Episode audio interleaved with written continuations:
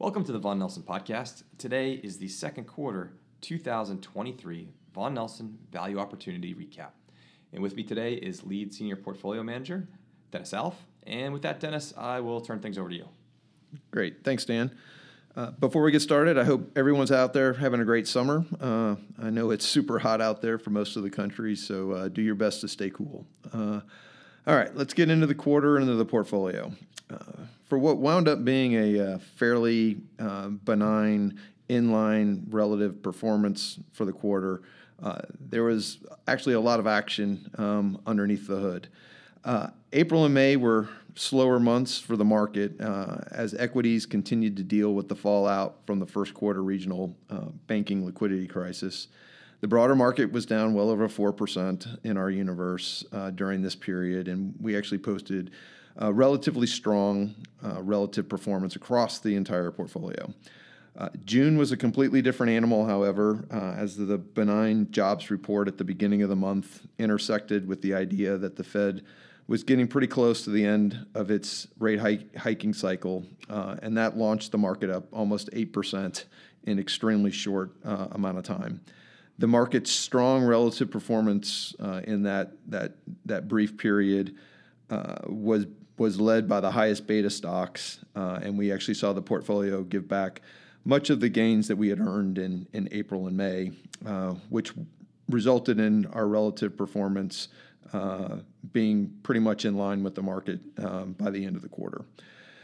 With that as the context, let's look a little deeper uh, into what exactly happened. Uh, the portfolio posted some relatively nice gains in healthcare, uh, with several of our names that are levered uh, to the increasing healthcare utilization uh, f- uh, trend, posting very strong gains as the overall volumes in healthcare began to recover.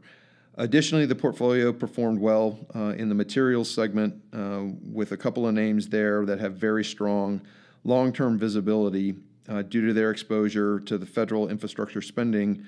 Uh, they performed very well, uh, as well as a position uh, that we have that's tied to the improving uh, aero market, uh, showing very strong performance.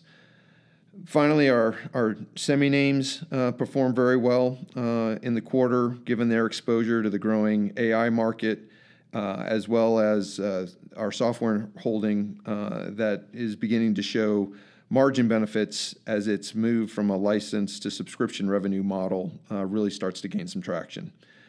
Now, on the flip side, the portfolio lagged in the consumer space as many of the higher beta names uh, not owned in the portfolio put up exceptional performance in the month of June, with the idea that a soft landing for the economy uh, was perhaps coming into, into focus. Uh, similarly, the uh, portfolio's financials holdings uh, struggled in the month of June as the stability of our uh, holdings in fintech and our exchanges were left behind by the market as the market bid up a handful of consumer finance names uh, in the month of June, despite concerns about uh, a potential worsening uh, credit environment, uh, and those names were not held by the portfolio. During all the movement in the market during the quarter, we were able to add six new holdings, which we were actually very excited about. Um, we added two consumer names in the retail space which are taking advantage of distressed or weak competitors to set themselves up for what we view as, as really good long term performance.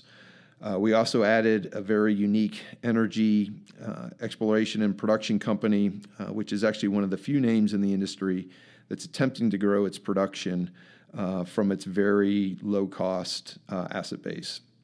We added a high quality fintech company whose depressed valuation resulted from the market's focus on a very minor part of their overall business.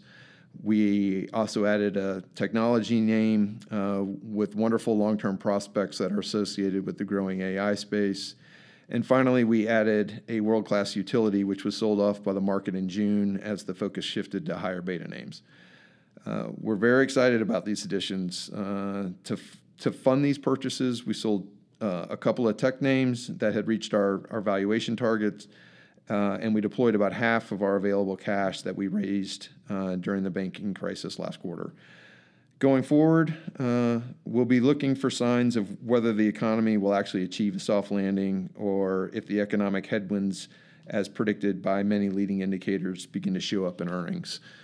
Uh, we expect most companies to experience some difficulties with inventory and channel destocking in the near term as a result of changing supply chain dynamics, uh, which will make it somewhat difficult to know which of the, those two scenarios is correct uh, in the medium term. Against this backdrop, we feel the portfolio's focus on higher quality business models and management teams, stronger balance sheets, uh, uh, good revenue stickiness, and earnings visibility uh, will will uh, enable us to perform well as we kind of work through that uncertainty. The next few months are going to be really important for the market, um, but we feel like we know what we're looking for, uh, and we feel like we're really ready. So, Dan, I guess that's how I would kind of summarize the quarter and our current thinking. Uh, let me let me turn it back over to you. Okay, perfect. Well, thank you, Dennis. And with that, we'll look into some returns. In the second quarter of 2023, the Vaughan Nelson Value Opportunity Strategy returned 4.08% gross, 3.87% net, versus the Russell Midcap Value Index at 3.86%, which brings the year-to-date return uh, for the Vaughan Nelson Value Opportunity gross to 5.63% which is uh, 5.18% net, and versus the Russell Midcap Value Index at 5.23%. Uh. The one year number for the Value Opportunity gross is 11.13, 10.2 net, and the Russell Midcap Value at 10.5%.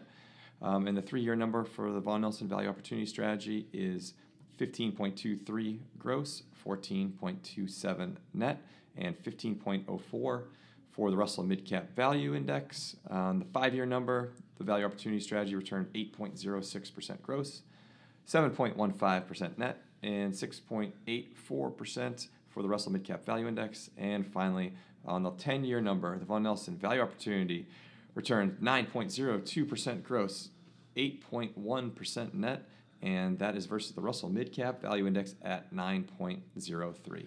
Um, and with that, we will put a bow on the second quarter. So thank you so much, Dennis. I uh, always appreciate the thoughts, and we'll look forward to seeing you soon.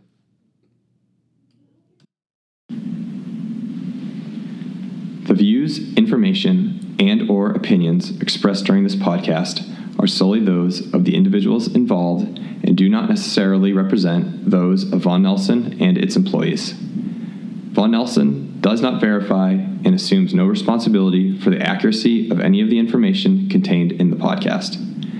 The primary purpose of the information, opinions, and thoughts presented in this podcast is to educate and inform. This podcast, or any podcast in the series, does not constitute professional investment advice or services, and any reliance on the information provided is done at your own risk. Past performance is not an indication of future performance. By accessing this podcast, you acknowledge that the entire contents of this podcast are the property of Vaughan Nelson and, or used by Vaughan Nelson with permission and are protected under U.S. copyright and trademark laws. Securities discussed within this podcast may be held in the Vaughan Nelson strategies.